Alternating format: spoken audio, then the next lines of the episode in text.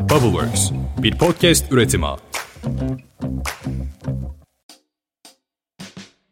Selamlar, Podcast Boşluklar'a hoş geldiniz. Ben Seha. Ben de Atakan. Yeni Nesil Medya Girişimciliği serimizin 3. bölümüyle karşındayız. Bu bölümümüzde yeni medya alanında harika bir girişimi ve kurucusunu ağırlıyoruz. Wise Media kurucu ortaklarından Ege Çubukçu konuğumuz. Hadi bakalım. Çok pardon ya. Hayda, sen şimdi kavga çıkardın. Ege Çubukçu şeydi. Hiç sorun değil abi. Rapçiydi abi Ege Çubukçu. Rapçi. Akrabalığımız yok abi. Medyamız bu kadar işte Emre. Hakikaten ya. Yani kapatabiliriz dükkanı. Ege Çubukçu'yu da çok sevdiğim için seni de çok seviyorum. Ege Çubukçu'yu ayrı seviyorum. Yani. Ya hadi. Bir talk show şey yapabilirim. Ege'ye de çok selam bu arada falan diye. Kocaman selam. Burayı yayınlarız olmadı. Mutlaka evet. Dinliyordur. Cümle alem dinlesin senin şu durumunu. Hakikaten çok önemli. Devam ediyorum o zaman. Tamam devam et. Wiser Medya kurucu ortaklarından Emre Çubukçu konuğumuz. Wiser ne yapıyor? Wiser bir keşif platformu. Yeni medya içerikleri için yaratıcı ekonomi ve yapay zekayı birleştiriyor. Amacı da şu, her gün kullandığın platformlardan farklı olarak seni içeride saatlerce tutmaktan, hep tükettiğin içerikleri tekrar tüketmenden ziyade güvendiğin entelektüel insanların önerileriyle podcast, video ve makale içeriklerine ulaşabiliyorsun. Konumuz çok güzel ve konuşacak çok fazla şey var. Onun için mikrofonu yavaş Emre'ye uzatıyorum. Emre hoş geldin abi. Nasılsın? Selam, hoş bulduk. Abi benim kadar bu arada iyi açıkladın. Bana sorsanız Emre Wiser'dan bahset biraz diye ben de aynen bu şekilde söylerdim. Güzel bir giriş oldu. Teşekkürler yani. Rica ederim abi. Neden? Yani deminki ufak falsosundan sonra bari o giriş güzel olsun ya. Evet, toparladık bence. Emre Çubukçu rap şarkılarıyla gerçekten gönlümüze taht kurmuş. İyice karıştırıyormuş konuyu. Emre valla hoş geldin abi. Çok burada mutluyuz seninle beraber olmaktan. Aslında uzun zamandır da yapsak ya şu bölümü diye böyle konuştuğumuz karşılıklı işte yoğunluktan dolayı bir türlü bir araya gelemediğimiz böyle bizi de heyecanlandıran bir konuğumuzsun. Seninle olmaktan mutluluk diliyoruz abi. Tekrar hoş geldin. Hoş bulduk. Şimdi istersen Seha'nın dediği gibi bayağı da konuşacak konumuz var. Ufak bir seni aslında yeni nesil medyayı yakından takip eden pek çok kişi tanıyordur ama biraz daha böyle belki hobilerinden bir de beni bu yönümle dinleyin falan gibi yani. Şöyle bir tanıma şansımız olursa çok seviniriz. Tabii abi.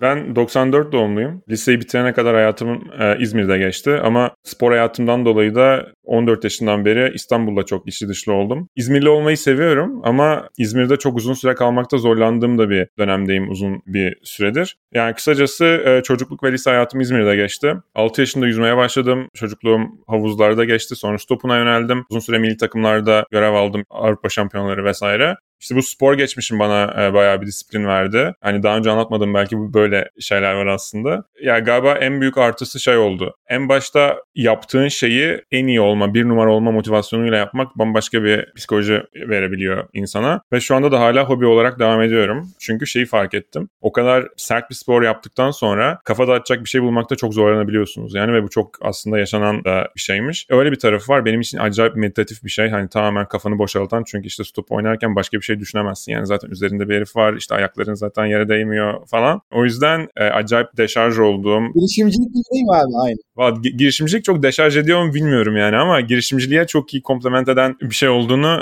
kesinlikle söyleyebilirim. Yani diğer taraftan şey de hep benim çok hoşuma gitti yani hani inanılmaz bir alt kültür. Yani dünyanın neresine giderseniz gidin. Soyunma odalarında aynı tip insanların aynı şakaları falan yaptığını, aynı muhabbetleri ettiğini görüyorsunuz. O da gene çok dediğim gibi hani o kafa boşaltan ve gerçekten hani bir sonraki sabah uyandığında zinde kalkmana yardımcı olan bir şey oluyor. İşte diğer taraftan yemek yapmaya falan bayağı ilgim var. Gastronomiye. YouTube feedime girdiğinizde zaten iç mimari videoları, yemek videoları ve Fenerbahçe'nin transfer haberleri yani hani.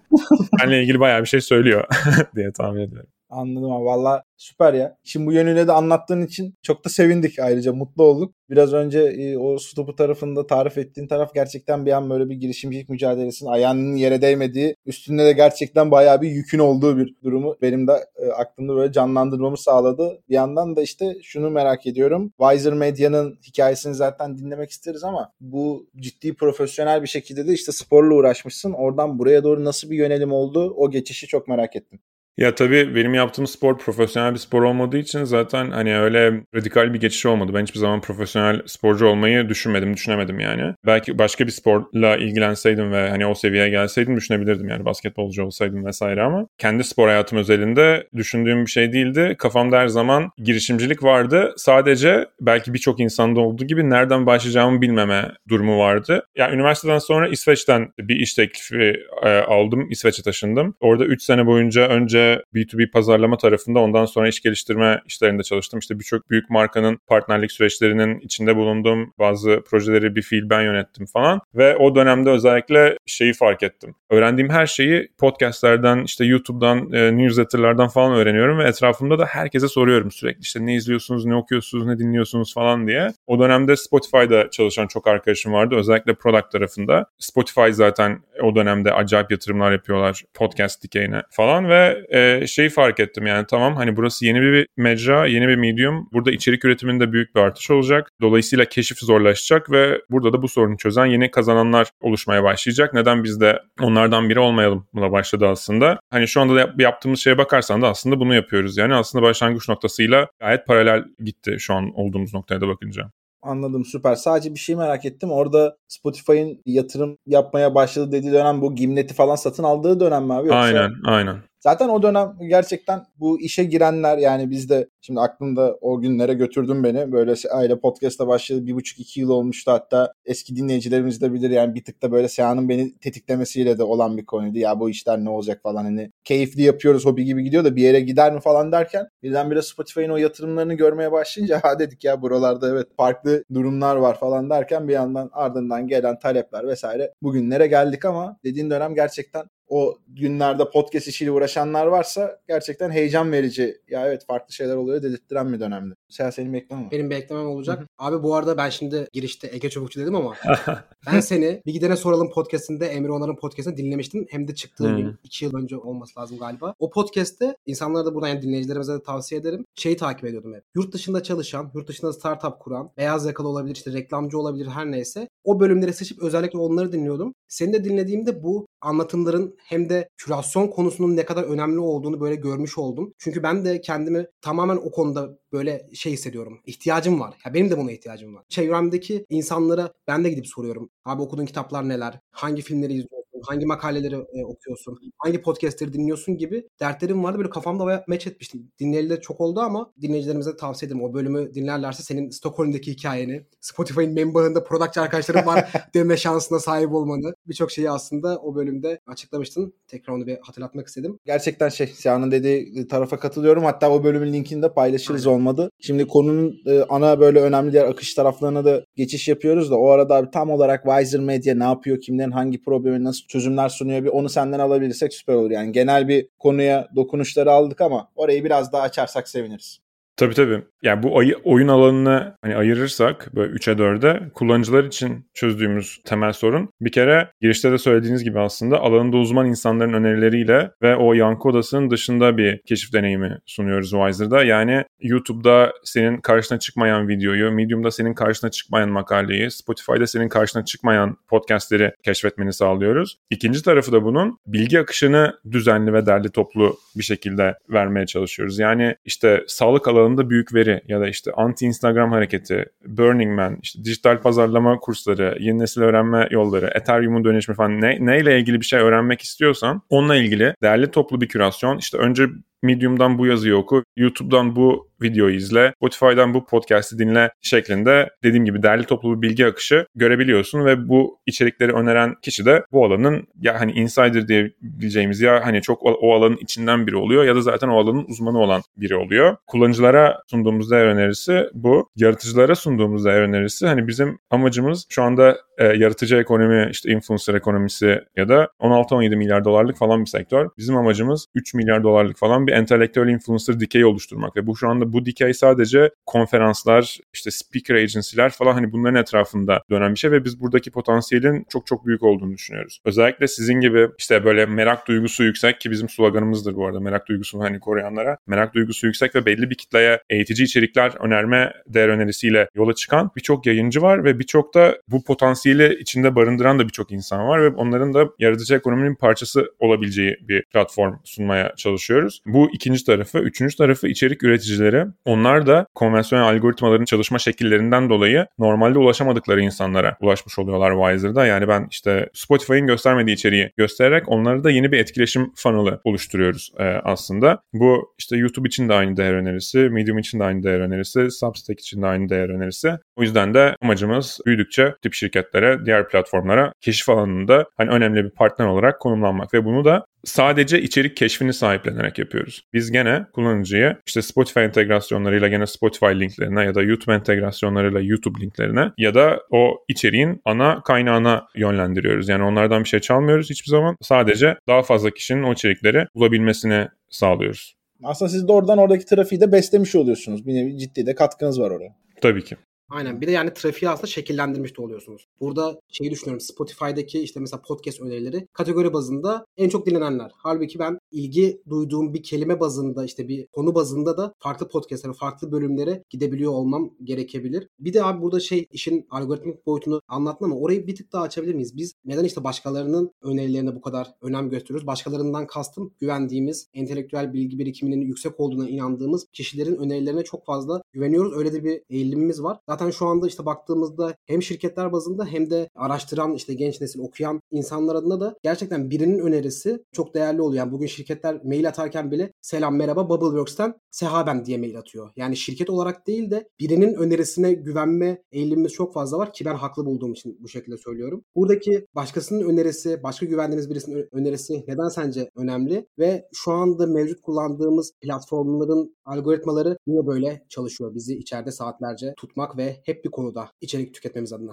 İkinci kısmına daha sonra gelebiliriz aslında. Bu sektörde işte en çok konuşulan şeylerden bir tanesi şu anda. İnsan önerisi neden önemliyse soru, abi çünkü her şeyi bile en iyi sen bilemezsin. Yani aslında bu kadar basit bir cevabı var bunun. Özellikle bu yeni medya içeriklerini sadece eğlence aracı olarak değil, aynı zamanda bir şey öğrenmek için kullanan 400-500 milyon insan var. Ve bu içerik bolluğu içinde de o alanın içinden birinin ya da o alanın uzmanı birinin işte sen buradan başla, önce buna git, önce bunu dinle, önce bunu oku demesi, önüne sunması, bunu mu öğrenmek istiyorsun? Buraya mı girmek istiyorsun? Al, ben paketledim, sen hiç kafanı yorma, ihtiyacın olan her şey bu kürasyonun içinde demesi inanılmaz bir kısa yol. İnsan önerisi bu yüzden önemli. Yani bu kadar içerik üretiminin fazla olduğu bir yerde doğru kişinin sizi doğru kaynağa götürmesi şu an işte medyadaki en büyük değer önerilerinden biri aslında. Çünkü kazandığın şey zaman. Hani o da en değerli şeyimiz aslında. Algoritmalar neden bir yankı odasında tutuyor? Çünkü hani bu bahsettiğimiz algoritmalar aslında sosyal medya algoritmaları. Onlar da sonuçta maksimize etmeye çalıştıkları şey etkileşim, öğrenme değil. Hani o yüzden de işte daha önce siz ne okuduysanız, dinlediyseniz, izlediyseniz ya da neyde daha çok zaman geçirdiyseniz size benzer şeyleri öneriyor.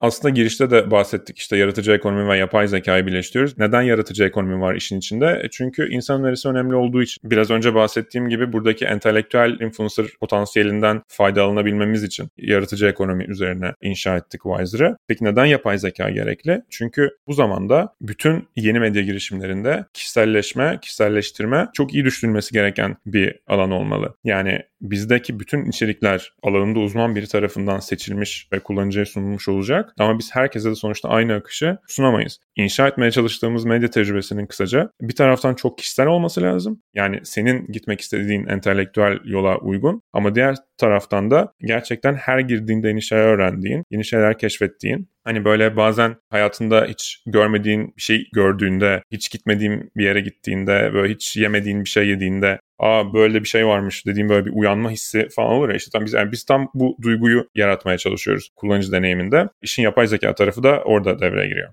Anladım. Vallahi süper. Bu arada oradaki o güven kısmını o kadar iyi anlıyorum ki. Mesela biz de podcastlerde yeni bir kanal açarken şuna çok fazla dikkat ediyoruz. Açılan bu kanalın başlığı ve içeriği acaba doğru domaine sahip olan kişi ve kurumla buluşmuş mu, buluşmamış mı? Aksi durumda, çünkü insanlar burada bir şeyler dinliyor ve aynı dediğin gibi, hatta podcastlerde de yıllardan beri %40'ın altına inmeyen bir podcast dinleme sebebi var. Yeni bir şeyler öğrenmek. Doğal olarak sen burada yeni bir şeyler öğrenmek için insanlar gelince sana burada yapman gereken şey bunu doğru bir kaynakla buluşturup onlara sunuyor olmak. Ancak o zaman değerli olur. O yüzden biz de mesela örnek veriyorum, bir toplumsal cinsiyet eşitliğini konuşacaksak hemen burada Kız Başına'yla beraber yapıyoruz. Veya işte gidip bir kripto üstüne bir şeyler konuşacaksak DV Kripto ile böyle gerçekten bu konuda o alandaki sahipliğini ve profesyonelini doğrulamış yapılarla yürütüyoruz. O yüzden çok çok değerli bir konu. Bir yandan da şunu merak ediyorum. Wiser'da şu ana kadar hangi dikeylerde öneriler abi yoğun bir şekilde yer alıyor? Nerelerde yoğunlaşıyor? Ya medya formatı olarak makale açık ara en çok paylaşılan ve tüketilen format şu anda Wiser'da. Onun sebebi de Türkiye'de podcast dinleme alışkanlığının oldukça niş kalması. Hani bunun aslında yegane sebebi. Ama dediğim gibi hani şu anda bir İngiltere açılımımız var. Özellikle İngilizce konuşulan pazarlarda şu anda büyümeyi planlıyoruz. O yüzden hani buradaki dinamiklerin de oldukça değişmesini bekliyoruz. Bu arada Türkiye'de de değişecek. Hani podcast dinleme alışkanlığı biraz daha masaya yayılmaya başladıkça. Ama şu anda makale açık ara önde gidiyor. Anladım, süper. Ben de tam yurt dışı tarafında olaylar farklıdır diye hatta Seha'ya minik fısıldıyordum. O sırada sen söyledin abi. Teşekkür ederim. Evet. Ya Türkiye'de podcast istatistikleriyle ilgili çok farklı veriler var. Yani ben sonuçta işin içinde olduğumuz için kim ne kadar dinleniyor 3 aşağı 5 yukarı biliyorum ve en çok dinlenen podcastlerin bile dinleyici sayılarını konuştuğumuz zaman ya gerçekten komik sayıları aslında iyi dinleniyor diyebiliyoruz. Türkiye'de haftalık podcast dinleyen kişi sayısı muhtemelen birkaç yüz binlerde geziyor hala. Özellikle Batı Avrupa, Amerika, işte Güney Kore, İskandinav bölgesi gibi coğrafyaların çok çok altında. Yani İsveç'e gittiğiniz zaman İsveç'te nüfusun %70'i her hafta neredeyse podcast dinliyor. Z kuşağına indiğin zaman daha da fazla oran. İşte İngiltere'de 15 milyonlarda, işte Amerika'da %40'lara falan geliyor. Hani Türkiye'de de gelecek, hani bizim kültürümüzle de aslında çok bağdaştığını düşünüyorum. O yüzden yani illaki büyüyecek bir noktada ama çok başındayız şu anda. Evet. Orası kesin yani. Bunun da daha bir başı vardı. Yani ben şeyi hatırlıyorum, böyle 100-200 dinlendiğimiz zaman boş işler girişimcilik kategorisinde birincilikte böyle uzun zaman kalıyordu. 2 ayda bölüm atmıyorduk, düşmüyordu falan yani. Hani o başlangıçta bir hobi yaptığımız dönem vardı. Çok komikti yani cidden. Hatta paylaşıyorduk falan. İnsanlar da böyle şaşırıyordu. O kimler ne dinleniyor falan diye. Ama şu anda o seviye en azından bir 4000-5000 bantlarına falan çıkmış durumda yani. En azından kendi kategorinde. Ben tabii girişimcilik ve iş dünyası tarafına hakimiz biz daha çok. Ama oralarda bir de kalacaksan onu şey yapıyoruz. İşte Pandora'nın Kutusu'nun mesela şu anda orada bir talihsizlik yaşadık doğrudan. Pandora'nın Kutusu ismiyle bir tane daha bir kanal açıldı. Bir trafik akışı oldu. Hatta Spotify'la da yazıştık. Şu an o bir takip altında falan ama yani Türkiye genelinde Spotify'da ilk 3'te geçirdiği bir zaman vardı. İşte orada da 18.000-22.000 bandında oynuyordu. Yani biz de oralardan çok böyle bilinen kanalları da işte bu sayılarla geçtiğini görünce durumun çok daha net olduğunu, işte bizim de bazı duyduğumuz rakamlar vardı. Gerçekten tam dediğin civarlara geliyor. Yani bu işin haftalık şeyi. Ama bir artışı da görüyoruz. Görmesek de zaten buralarda bunlar ne kadar devam ederiz bilmiyorum ama. Ya bu arada illaki göreceğiz ve podcast ve ses teknolojileri Türkiye için belki son 20-30 yıldaki en büyük fırsatlardan biri olabilir. Yani bu gerçekten üzerine düşünülmesi gereken, çok ciddi projeler bence olması gereken bir alan. Sebebi de şu, biz zaten tarih boyunca hiçbir zaman çok okuyan bir millet olmamışız. Özellikle bu ses teknolojileriyle bir şey öğrenmek istiyorsan öğrenmenin tek yolu artık okumak değil yani. Hani insanlar sesli kitaplarla, podcastlerle falan trafikte gide gele kitap bitiriyorlar 1-2 günde yani. Böyle bir dönemde bence özellikle bizim için ses teknolojileri ve podcast bulunmaz bir nimet. Çünkü pasif zamanını aktive ederek aslında bir şey öğrenmiyorsun. Diğer taraftan girmesi karmaşık olabilecek konuları iki kişi sohbet kıvamında anlatabiliyor. Hani o yüzden Türkiye'nin de bence içinde bulunduğu hani birçok ülkede ya matbaa gibi bir etki yaratabilir. Yani şu anda Wiser'da birçok akademisyen, birçok üniversitede ders veren hoca müfredatla paralel kürasyonlar yapıyorlar Wiser'da. Podcast ve videolar özelinde. Yani eskiden Google Drive üzerinden PDF'ler falan gönderirlerken artık hani şu anda özellikle teknolojiyle ilgili alanlarda zaten blockchain ile ilgili bir şey okumak istiyorsan bunun kitabı yok yani. Hani bütün içerikler yeni medya içeriği zaten. Ya podcast ya video ya blog, en fazla white paper var yani hani bunun. Bu yüzden mobile first şekilde bence hani işte okullarda, üniversitelerde falan hani alışkanlığı kazandırılması çok çok çok önemli bir şey olarak görüyorum ben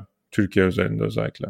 Abi %100 katılıyorum. Biraz önce söylediğin şeye bu arada sevindim yani. Gerçekten yani bu ülkenin eğitim sisteminin acısını pek çoğumuz gibi çekmiş kişilerden birisi olarak farklı bir yaklaşım görmek, hem bu perspektifte yeni medya araçlarını böyle aktif bir kullanım ortaya koyabilen bir akademisyenler olmasına hem de bu alanın bu şekilde kullanılabilecek olduğunda farkında oluşuna çok çok sevindik. Ben sadece bir minik ek yapmak istiyorum. Aynı şekilde hani iki kişi bir araya gelip bir şeylerin öğrenilebilmesini sağlayan bir ortam oluşuyor demiştin ya, biz bunu kurumlar tarafından gelen yorumlarda da görüyoruz. Pek çok yeni nesil genç yetenek kazanım programı aslında şu anda sıradan bir böyle bir reklam filmi yapmanın ötesine geçmek istiyor. Çünkü artık herkes şeyin farkında yani o havalı anlatımlar tek başına kurtarmıyor. İnsanlar samimiyet istiyor, net akıcı anlatımlar istiyor, soruları var. Bunları utanmadan, çekinmeden, sıkılmadan soran bir nesil var karşılarında. Dolayısıyla mümkün olduğunca ayrıntılı bir şekilde anlatabilmek istiyor ve o noktada da dinlenme sayısından daha fazla doğru kişilerin bunu ayrıntılı, detaylı bir şekilde anlayıp öğrenmek isteyen kişilere bunu yine doğru bir şekilde anlatabilmenin çok daha önemli olduğunu kurumlar da fark edip doğrudan uygulamaya başladı. Dolayısıyla bu gerçekten yeni medya dinamiklerinin bu eski yapıdan veya böyle sıradan bir metrik ölçümüyle yapılamayacak olduğu gibi şeyleri bize güzel bir şekilde gösteriyor.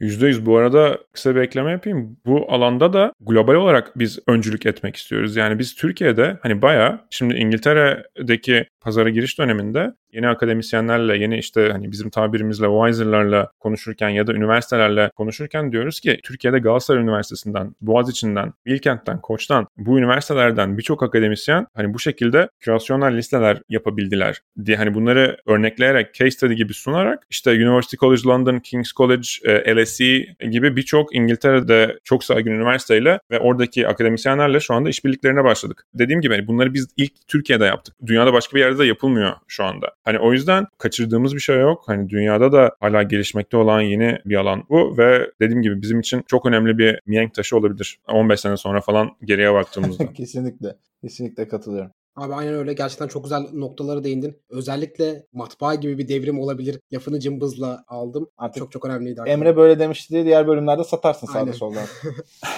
Bir de burada Wiser tarafında da biraz bizimle istatistikleri paylaşabilir misin? Kaç tane işte entelektüel influencer var? Kaç tane curate edilmiş içerik var? Şu anda nasıl gidiyor? Neler yapıyorsunuz? Biraz da uygulama tarafını açabilir misin? Tabii. Bizim 50.000'in üzerinde kayıtlı kullanıcımız var. Ya bizi en çok tatmin eden istatistiklerden bir tanesi üye olan kullanıcıların hemen %90'ı en az 2-3 kürasyonda zaman geçirmiş olması. Hani bu da aslında hedef kitleyi doğru belirlediğimiz ve doğru yerlerden aslında onlara ulaştığımızı gösteriyor. Yaratıcılar tarafında şu anda işte 300'ün üzerinde entelektüel yaratıcı var içeride. Bunlardan da gene bizim için önemli olan bir diğer istatistik. Bunlardan birkaç tanesi sadece işte Pelin Dilara Çolak gibi, Özgür Mumcu gibi, işte Deniz Dülgeroğlu gibi zaten Wiser'dan önce de alanında uzman entelektüel influencer olan insanlar. Bunlar dışındaki hani bu birkaç kişiden, hani belki 10 kişiden, 15 kişiden kalan bütün yaratıcıları aslında biz Wiser'da onları entelektüel yaratıcılar haline getirdik demek istemiyorum da hani onlara vesile olduk demek belki daha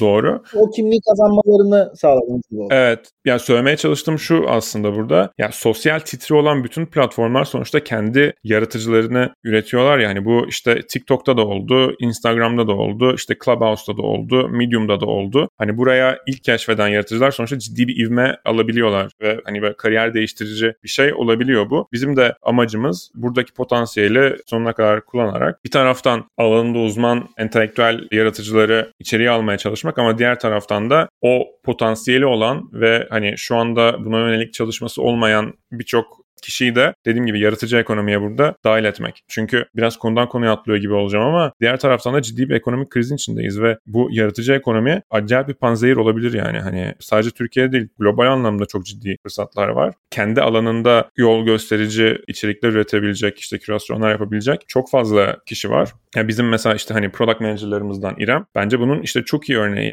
İrem Türkiye'de productçılar camiasında diyeyim hani bilinen tam hani insider diyebileceğimiz biri ve İrem bizim ilk küratörlerimizdendi. Hani işte product management üstüne, ürün yönetimi üstüne kürasyonlar yapan hem Türkiye'de hem dünyada çok fazla İrem var. Hani bizim de amacımız onları bulmak. Abi süper gerçekten. Ya burada şey kısmı da çok ilgimi çekiyor benim. Bu tarz böyle bir kullanıcı ve diğer bir kullanıcıya bilgi aktaran platformlarda nasıl içeriye birilerini bir şeyler üretmeye ikna ettiniz, birilerini de bir şeyler tüketmeye ikna ettiniz. Şöyle bir örnek vardı. Soru cevap uygulaması var bir tane. Orada şunu anlatıyorlar. Kurucular girip kendi kendilerine soru cevap yazmışlar. Yani böyle ilk 1-2 ay boyunca işleri bu olmuş. Yani kurucuların işi orada bir hareketlilik olduğunu göstermek olmuş. Sizde bu ilk günde ne oldu? Wiser'da bunu nasıl yaptınız? Wiser'ın da tabii ki kendi içerik üreticileri var. Mesela Hockey Stick diye bir kendi yayıncımız var. In-house bir yayıncı ve işte teknolojiyle ilgili kürasyonlar yapıyor. Hockey Stick de zaten şeyden hani hokey çubuğuna benzetirler ya büyüme grafiklerini. İsmi de oradan geliyor zaten. İşte onun dışında Electricity diye bir yayınımız var mesela. Orada da daha böyle kritik düşünceyi öne çıkaran, aslında malzemeyi gündemden alan ama ona daha böyle başka bir mercekten daha kritik bir şekilde bakan içerikler üretiyoruz. Yani her platformda içerik üretimini belli bir yere kadar sahiplenmeye çalışıyor. Medium'un da mesela yayınları var. Spotify'ın da kendi yayınları var. Hatta kendi yayınlarının olmasını geçtim. İçerik şirketlerini de satın alıyorlar. İçeriği canlı tutma yani sonu olmayan bir yer. Çünkü her zaman daha canlı olabilir. Yani herkes gibi biz de sonuçta hani kendi yayıncılarımızı yarattık hep. Çok iyi. Şimdi yavaş yavaş böyle bu seriye de aslında ismini veren yeni nesil medya girişimciliğiyle ilgili tüm bu seriye konuk olan kişilere sorduğumuz sorulara doğru da geliyoruz ama bir yandan işin yine girişimcilik tarafından gelen kaslarla şunu da merak etmeden duramadık. Wiser Media'nın gelir modeli nedir? Ayıptır sorması. Estağfurullah.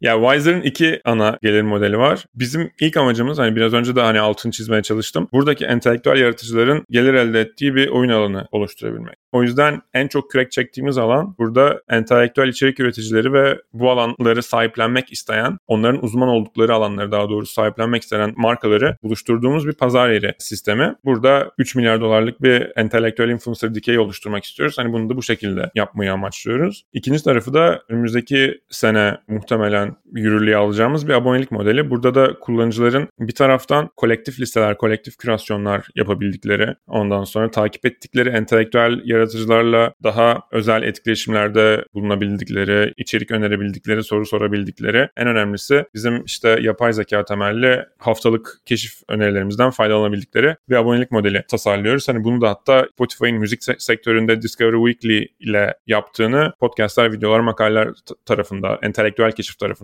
yapmak istiyoruz aslında. Hani bunu da abonelikle monetize ediyor olacağız. Şu anda da gelir elde etme metodlarımız ölçekleyeceğimiz bu ana gelir modelleri üzerine değil, daha one-off partnerlikler üzerine aslında.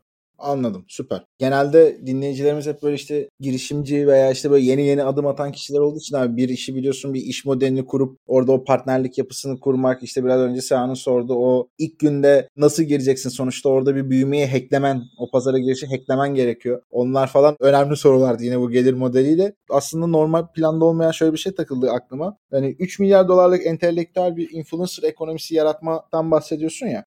Bu şuradan mı gelen bir şey? Hani şu tam Samsung diye bir total market var. Bir tane bizi ilgilendiren market var. Bir de hadi ben buraya gireyim diye bir üçlü bir yapı var ya. Bu oradaki o üçüncüyü falan mı temsil ediyor yoksa sizin başka bir hesap üstünden mi geliyor? Onu çok merak ettim.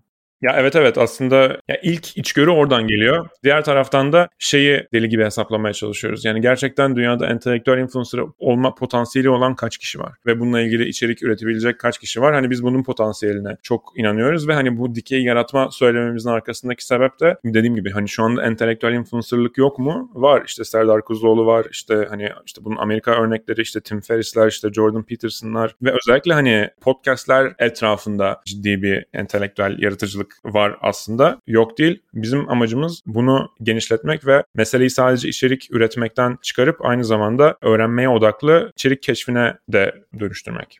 Abi süper. Ben de çok ufak bir şey merak ettim. 3 milyar dolarlık bu entelektüel influencer ekonomisi, hotel influencer ekonomisinin içerisinde şu an yok değil mi? Öyle bir şey oluşacak ve yüzde kaçını oluşturacak sizce toplam influencer ekonomisinin? Ya tabii bu şeye bağlı. Ne hızla büyüyecek gerçekten yaratıcı ekonomi? Özellikle bizim söylemimiz her zaman buradaki entelektüel yaratıcılarla ilgili. Şimdi diğer taraftan işte bu Web3 tarafı da yaratıcı ekonomi için çok önemli fırsatlar sunuyor olacak. Yani o yüzden şimdilik söyleyebileceğim muhtemelen yüzde kaçını oluşturabilir bilmiyorum ama çok çok daha fazla kişinin şu anki gibi işte tam zamanlı işlerin yanında belki tamamen alternatif olarak değil ama anlamlı birçok kişinin çok daha fazla insanın anlamlı gelirler elde edebileceği bir yere doğru gittiğimizi düşünüyorum. Ve hani bir daha yineleyeyim bunu. Dünya için zaten hani önemli bir fırsat olduğunu düşünmek yanı sıra Türkiye için daha da elzem ve önemli ve büyük bir fırsat olduğunu düşünüyorum. O potansiyeli kendinde gören kişilerin de bunu çok şu anda ciddiye almaları gerektiğini düşünüyorum. Biz çünkü hani içinde olduğumuz için de hani sürekli buradaki değişimi ve ivmeyi görüyoruz sonuçta. Anladım abi. Valla süper ya. Çok böyle enteresan, farklı, her zaman böyle herkesin bazen farkında olmadığı ekonomi modelleri vardır ya böyle fırsatlar tarafından gelen. Burada gerçekten öyle bir dünya var. Hem de belli uzmanlıklar kazanıp insanların orada bireysel içerik üreticileri olarak var olması çok böyle basite indirgemeyeyim ama çok böyle muazzam bir efor da değil aslında. Çünkü kişinin kendisini beslemesini de sağlayan, onu da kalkındıran ve onu da aslında bir noktadan sonra bir rutin oluşturduktan sonra da diğer kişilerle de paylaşmasını da sağlayan bir yapı. Dediğim gibi burada beklenenden de büyük bir ekonomi olma olasılığı oldukça yüksek duruyor. Ya örneğin senin benim için işte kara deliklerle ilgili belki bir kürasyon yapmak zor olabilir. Çünkü biz zaten o alanın ehli insanlar değiliz yani. Ama bizim küratörlerimizden Çiğdem Tarakçı için gayet kolay yani. Çünkü zaten o alanın çok içinde ya da hala bazen işte Özgür Mumcu'nun yaptığı listelere falan giriyorum. Diyorum ki abi nereden buldu? Hani nasıl bir nerede insanın karşısına çıkabilir bu? Ama işte hani o ekosistemin içinde yıllarca olunca zaten o kişi için aslında kolay oluyor. Herkes sonuçta içinde olduğu alanla ilgili bir unfair advantage denir yani bir unfair advantage'i var sonuçta ve o sektörün dışında olan birine de bunun çok büyük bir değer önerisi var ve o konuya girmeye çalıştığı noktada da kazandırabileceğiniz en önemli şeyi kazandırıyorsunuz ona, o da zaman. Çok ciddi bir kısa yol çünkü bu.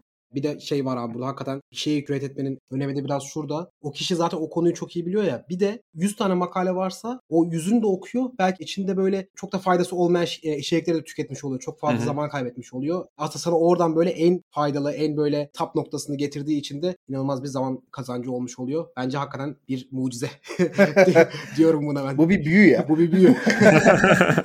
Artık şeye girelim mi biraz?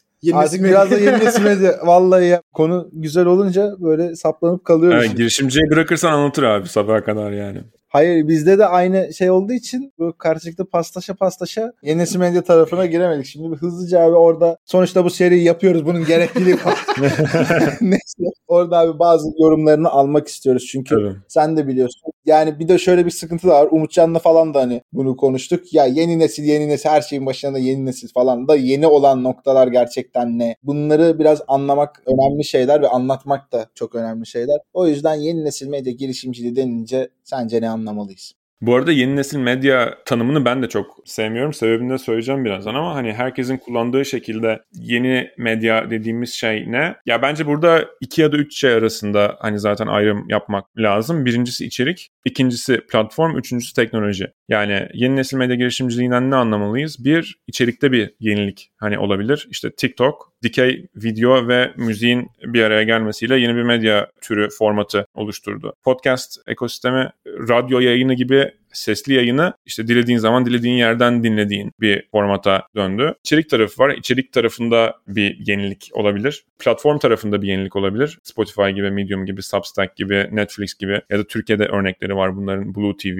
ya da işte sevgili Hasan'ın kurucusu olduğu Cine Short var kısa filmler için. Netflix modeli gibi. İşte Aposta var, biz varız. Hani farklı amaçlara hizmet eden yeni platformlar gibi. Bir de bunların altındaki teknolojiler incelenebilir. Yani işte Spotify'ın biraz önce örnek verdim. Discovery Weekly'si gibi. TikTok'un şu an da Instagram'ın yapısını hani biraz böyle alt üst eden algoritması gibi. Kısacası yeni nesil medya girişimciliğinden ne anlamalıyız? Balondura bağlasan çok güzel olur ya burada. Ya aslında balon mudur bilmiyorum ama sonuçta hani içerik, platform ve teknoloji bunların içinde bu alanlarda bir yeniliği olan şeylere muhtemelen yeni medya girişimciliği diyoruz.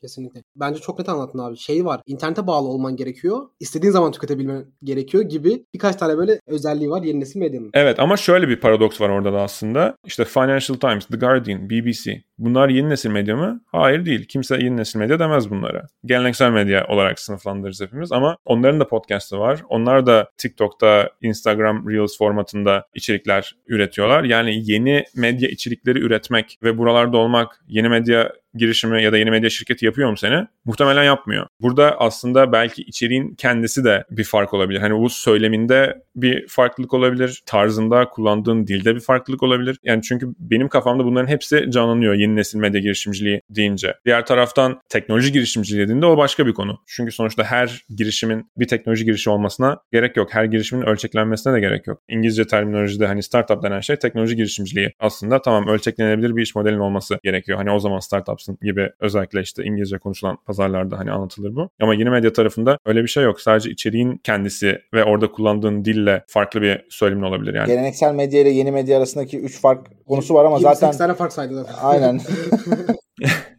Ya aslında fark bir taraftan var ya da yok. Hani o yüzden aslında bu yeni nesil medya lafını çok fazla sevmiyorum. Çünkü The Guardian'da da podcast var. Onlar da sosyal medyada. Onun altında aslında başka bir şey var. Mesela sadece podcast yapmak ya da sosyal medya içerik üretmek falan değil. Hani gerçekten tam bu platformu kullanıyorum ama nasıl kullanıyorum? Hani gerçekten bu içerik özelinde bir farklılık yaratıyorum ama nasıl yaratıyorum? Tarafı var. Teknoloji tarafını biraz dışında bırakarak tabii söylüyorum bunu. Kesinlikle katılıyorum. Ben böyle sadece dinleyicilerimiz açısından bir örnek olması ya. Benim de bu konuda tıkandığım ama sonrasında bu örnekte böyle yaptığım bir konu bu. Yeni nesil medyayı eski insanlar da kullanabiliyor ama yeni davranışlarla kullanmadıkları zaman içerikleri böyle etkili olmuyor gerçekten. Yani çok böyle basit bir yerden bir örnek vereceğim ama işte Beyazıt Öztürk YouTube'a girdiği zaman tutmuyor ama Armağan Çağlayan bu işi uydurduğu zaman tutuyor gibi bir fark var. Gerçekten kendini değiştiren, buradaki yeniliğe uyum sağlayan insanlar yeni medya ne olursa olsun oralarda etkili olabiliyor. Etkili olmaya devam edebiliyor. Eskiden gelmiş olsa bile. Ama eskide kaldıysa maalesef olmuyor. Aynen. Yani bir de tabii işin girişimcisi olmayla bir yandan orada kullanıcısı olma veya işte belli bir ölçüde oradaki içerik üretim haznesini kullanma konuları farklı şeyler. Burada abi Türkiye'deki durumu nasıl görüyorsun? Olaya böyle artısı eksisi hem tüketici hem üreticileri hem işte burada bizler gibi girişimciler açısından falan baktığında. Ya ben genelde iyimser bir insanım çoğu alanda.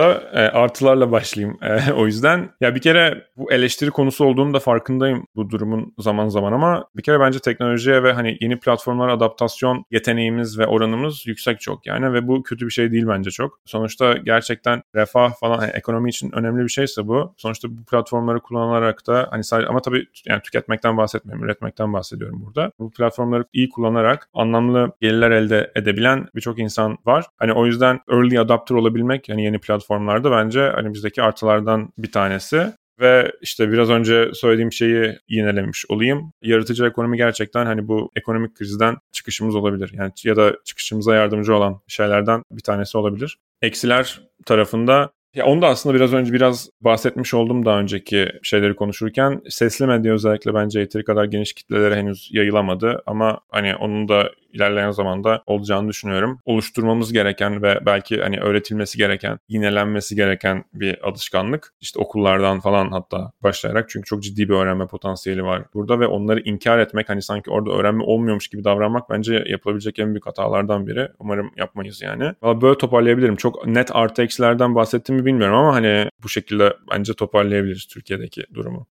Bir yandan da burada aslında çalışmak isteyen böyle genç yetenekler de var. Eminim sizin de kapınızı çalan pek çok kişi vardır. Bizde de aynı şekilde başka yeni nesil medya girişimleriyle konuştuğumuzda da bunu duyuyoruz. Bu alana karşı bir farkındalık ve ilgi artmaya başladı. Şu anda üniversite okuyan veya yeni mezun olan kişilerde. Onlara hangi yetenek setlerinde kendilerini geliştirmelerini tavsiye edersin? Ya bu zor bir soru çünkü tek bir yeteneğin ya da tek bir şeyin burada çalışacak herkesi kapsayabileceğini pek zannetmiyorum. Bizim ekibi düşündüğümüz zaman mesela birbirinden tamamen alakasız şeyler yapan ya daha doğrusu şöyle söyleyeyim birbirine benzeyen iki kişi yok yani hani zaten şirkette. Yani örnek vereyim mesela Erdem yeni medyacı eski O Ne Diyor'culardan ve tamamen editoryal tarafını yönetiyor şirketin. İyi yaptığı şey ne? Hani tabii ki kullanıcıların ilgisini çekecek içerikleri doğru bir şekilde sunmak. Hem kendi yayıncılarımızı bu şekilde organize etmek hem de içerideki küratörlere bu şekilde gerekli desteği vermek. Ondan sonra İrem'den bahsettim biraz önce. İrem bence hani Türkiye'deki 30 yaş altı en iyi product manager'lardan biri. İyi yaptığı şey ne? Hani product management yani sonuçta. Bu sadece yeni medya şirketleri için ya da bizim gibi şirketler için ihtiyaç olan bir yetkinlik değil. Bütün teknoloji şirketlerinde, bütün startuplarda ihtiyacınız olan bir şey. İşte Özge tasarımcımız yani product designer, ürün tasarımcısı sonuçta. Hani gene sadece yeni medya özelinde bir şey değil. Bizim iki İbrahim'imiz var. İbocan ve İbotan diye hitap ettiğimiz. Biri frontend liderimiz diye diğeri backend liderimiz. Hani ondan sonra işte Cansu var, yazı yazma konusunda çok iyi. Başından beri bizle olan mesela stajyerlerimiz var. Arda editoryal tarafa yardımcı oluyor. Bahar daha topluluk tarafında. Burada işte sizle aslında kayda başlamadan önce de bu topluluk tarafını konuşuyorduk. Topluluk tarafı da muhtemelen sadece yeni medya tarafında değil, diğer bütün yeni startuplarda ciddi bir rekabet avantajı da doğurabildiği için önemsenen yetkinliklerden bir tanesi. İşte size de söyledim, hani herkesin bildiğini zannettiği ama çok az kişinin gerçekten hakkıyla yapabildiği hani bir şey, topluluk kurmak ve topluluk yönetmek, oradaki insanları engaged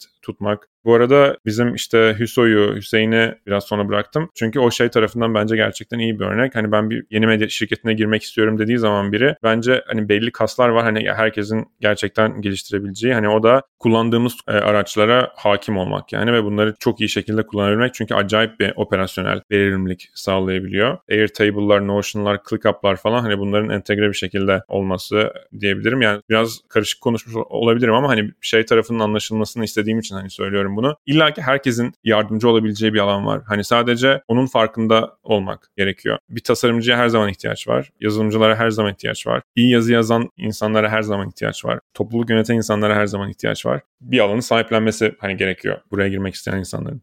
Belki buradaki o kültür tarafına uyumlu olmak, işte o yeni medyayı anlamak gibi minik bir ek yapabiliriz. Onun dışında zaten geri kalan kurumun içerisindeki o girişimin veya işte şirketin içerisindeki kültürel yapıya uymak. İşin podcast dinliyorum tarafında biz de o topluluk kurma tarafını ciddi bir şekilde deneyimleme fırsatı bulduk. Hatta bizim bile beklentimizin üstünde bir durum oldu. Biraz önce dediğim gibi konuşurken orada da bahsetmiştik ama halen daha da biz de mesela bunu böyle emanet edebileceğimiz birisini bulmakta zorlanıyoruz. Biz de bu arada ağam şahım bir şey başardık anlamında da demiyorum, yanlış anlaşılmasın. Sadece güzel sayılara, güzel etkileşimlere ulaştık. Daha da gerçekten gelişmesi gereken bir konu. Bizim hep altını çizmeye çalıştığımız bir şey. Şu çok değerli bir kas. Gerçekten o üretilen içeriklerin doğru kişilerle, doğru zamanda, doğru metotlarla buluşmasını sağlayacak kişiler çok çok önemli. Daha doğrusu bu böyle şey de bir şey değil. Yani bu nasıl bir şey anlat dersen gerçekten anlatması zor, kitabı yok, okulu yok falan ama deneye yanıla öğrenilen, içerikten içeriğe bile ciddi şekilde değişen enteresan bir yapı var. Çok değerliydi abi paylaşımlar. Bu arada sizin ekleme de bence çok önemliydi. Kültür tarafına değindik. Ben biraz onu take for granted denir ya, zaten var olarak varsaymış oldum. İşin o tarafı gerçekten çok önemli. Bu tarafta destek aldığımız zamanlar da oldu ve her zaman söylediğim, bütün işe alım süreçlerinde ve bununla ilgili hep konuştuğumuzda gerçekten herkesin birbirini gördüğüne mutlu olduğu bir şirket ve bir takım olmak. Çünkü aslında topluluk dediğimiz şey de zaten ekiple başlıyor. Yani takım da zaten o topluluğun bir parçası. Şey gerçekten çok önemli. Herkesin birbirini görmekten mutlu olduğu, işte bu kişi benim bir sorunumu çözer şu anda dediği, herkesin birlikte vakit geçirmekten de keyif aldığı, çıkıp yemek yediği falan, hani o seviyede bir kimya yakaladığın zaman da bence normalde yapamayacağın ya da yapamadığın şeyleri yapabilmemizi sağlıyor diye düşünüyorum. Süper abi, harika anlattın gerçekten. Burada yani Wiser ekibini de gönülden tanımış olduk. Gerçekten böyle ne kadar neşeli ve iyi bir ekip olduğunu hissedebiliyoruz. Bir an Bubble'ı bırakıp Wiser'da çalışmak istiyorum. Bir düşünmeden değil yani. Ofis ortamı çok keyiflidir eminim. Bu arada remote çalışıyoruz tamamen artık maalesef. Ama onu da iyi anladık. Bu arada mesela Nisu da ben de, bu arada bütün ekibi saydım, Nisu'yu saymadım. Editlerim abi bütün. Ya bu arada Nisu da ben de, şaka bir yana, Nisu'yu zaten sürekli bütün toplantılarda ve hani sürekli övme şeyindeyim. O yüzden alınmayacaktır. Nisu'yla başından beri aslında en konuştuğumuz şey, Nisu da çok ofisçidir. Ben de çok ofisçiyim ve hani biz acaba tamamen işte remote çalışıp uzaktan çalışmaya mı evriliyoruz tarafında gerçekten hani ciddi oturup düşündüğümüz bir şeydi. Ve iki şekilde çıktık aslında. Birincisi, hani başka bir çaremiz yoktu. Hani zaten remote olması gerekiyordu. Çünkü herkesin her yerde olması gereken bir dönemde. Hani ondan sonra da tamamen zaten hani buna uyum sağlayabilecek kişilerle çalışmaya başladık. Hani nasıl topluluk yönetirken fiziksel olarak bir arada olmayan kişileri etkileşimde tutmaya çalışıyorsak aslında ekiple de aynısını yapıyoruz diyebilirim. Bu arada Nisu kurucu ortaklardan. Evet. Onu da belirtelim yani. Sonra Nisu ile ilgili bu arada konuşurken şey diyorum bazen, İngiltere'de bazı toplantılarda, CEO benim patronu gibi. Çok iyiyim. Nisu bir tane. Abi şey tarafında da eminim çok çok hikaye vardır. Biz burada biraz daha böyle yeni nesil medya girişimciliğinde yaptığınız hataları, yani kendinizi geliştirdiğiniz hataları ve iyi ki yapmışız dediğiniz doğruları da alabilir miyiz? Birkaç örnek olsa yeterli. Tabii ya, hata çok net zaten, aslında biraz bahsetmiştik. Şeyi çok küçümsedik aslında. Wise'ın ilk adımlarını atarken, Wise'ı kurarken İsveç'teydim ve tamamen İsveç'teki medya davranışları üzerine Wise'ın asıl konseptini geliştirmiştik. Ondan sonra pandemi döneminde bütün operasyonu Türkiye'ye çektiğimizde oradaki içerik tüketimindeki farklılıkları yeteri kadar hesaba katmadık. Yani buradaki en temel fark da işte Türkiye'de hani daha çok bizim hedef kitlemizin Wise'ı makale okumak için kullanması, diğer taraftan uygulamanın podcast ve video öncelikli olarak geliştirilmiş olması gibi bir temel önemli bir hata yaptık. Dönülmez bir hata mıydı? Dönülmez bir hata değildi. Çünkü günün sonunda zaten hani hem bir web tarafının olması gerekiyor, makalenin de olması gerekiyor, işte podcast'ın da olması gerekiyor, videonun da olması gerekiyor, web tarafında olması gerekiyor, mobil tarafında olması gerekiyor falan. Sonuçta geriye dönüp bir şey değiştirmiyor hani olsak da önceliklendirme ve hani neyin daha önce gelmesi tarafında hata yapmıştık. Hani işin o tarafının önemli olduğunu düşünüyorum. Öğrenmiş olduk yani. İyi yaptığımız şey de topluluk oluşturma işini iyi yaptığımızı düşünüyorum hani gerçekten. Geçen sene ilk tam şu zamanlarda muhtemelen ilk topluluk etkinliğimizi yaptık ve hani gerçekten işte insanların bir araya gelmesi ve şu podcast'ı senin sayende keşfettim, senin şu kürasyonunu takip ediyorum falan gibi, gerçekten biz insanların kendi entelektüel kimliklerini sergiledikleri bir platformuz ve gerçekten bu kimlik üzerinden insanların tanışması, sosyalleşmesi bizim için çok çok önemli bir validasyon ve şimdi hani bunu Türkiye'de yaptık. Amacımız öncelikle İngilizce konuşulan pazarlarda, ondan sonra da tüm dünyada bunu yaymak şu anda. Abi süper. Yavaş yavaş her ne kadar istemesek de bölümün sonuna doğru geliyoruz. Bizim bu fişlerde 2 tane klasik sorumuz var. Onunla geçmeden önce abi sadece şeyi sormak istiyorum. Biz de yaşadık bunu. Çevremizdeki pek çok girişimciden de duyduk. Halen daha da duyuyoruz. Bu girişimcilik işlerini anlatırken hele özellikle bizimki gibi daha böyle farklı alanlarda, işte sizin yaptığınız gibi konularda bazen aile üyelerine bu işi anlatmak bir tık zor oluyor. Sen ailene, yakın arkadaşlara bu işi nasıl anlatıyorsun abi? Anlatırken veya zorlanıyor musun? Onlardan nasıl yorumlar alıyorsun? Bir orayı da alırsak süper olur. Zorlandığım bir dönem oldu gerçekten. Arkadaşlarımı ayırarak söylüyorum. Yani hani arkadaş çevrem içinde aslında hep hızlı anlaşıldı çok ne yapmak istediğimiz. Kanayan bir yara gibiydi hani aslında hani herkes de. Hani o yüzden tam tersine hep hani böyle leb demeden leblebi ve hep destek aslında buldum arkadaş çevremden. Aileyle ilgili podcast'ın ne olduğunu hani anneme de babama da anlatmakta, daha hani bizim yaptığımız işe gelmeden hani daha podcast'ın ne demek olduğunu falan hani ne olduğunu anlatmam gereken dönemler oldu. Şimdi hani babam kızacaktır ama babam mesela podcast'ta popcast diyordu.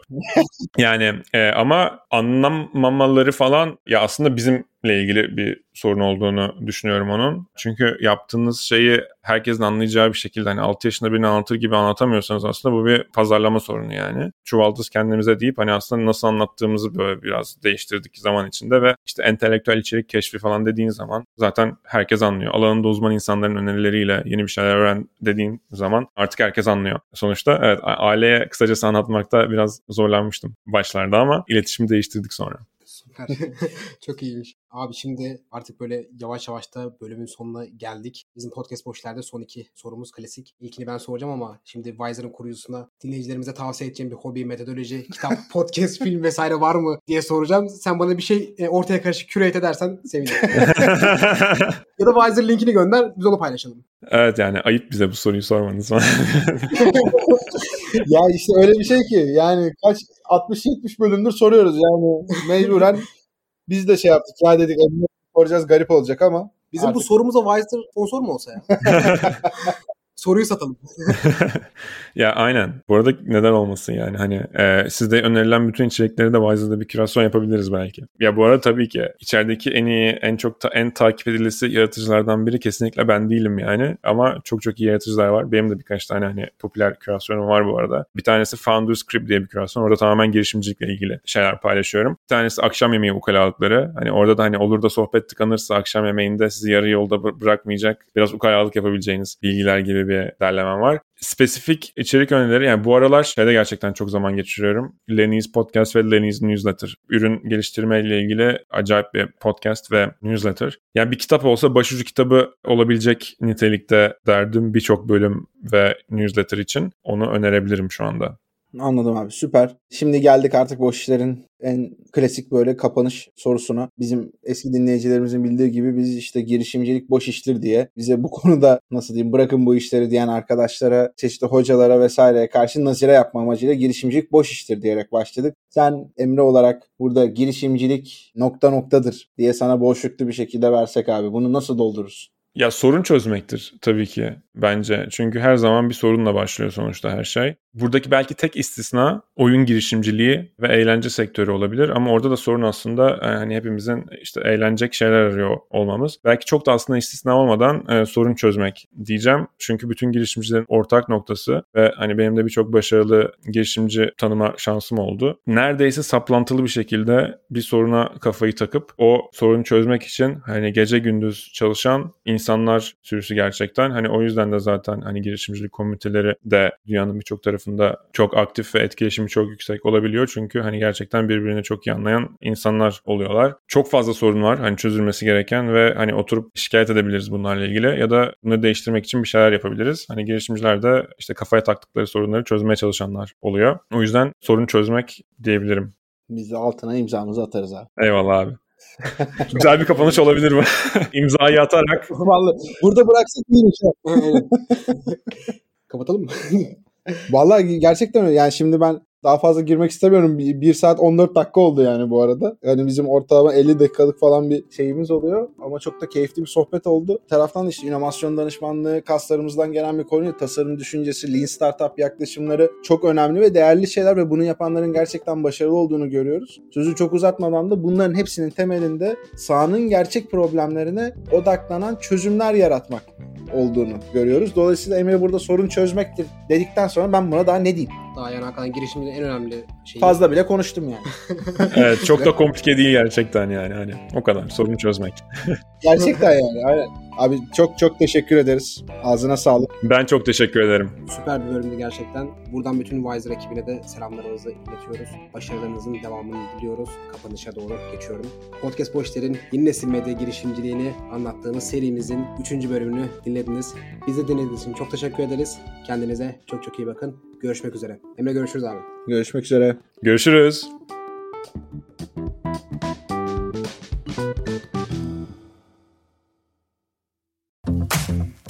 Bubbleworks, bir podcast üretimi.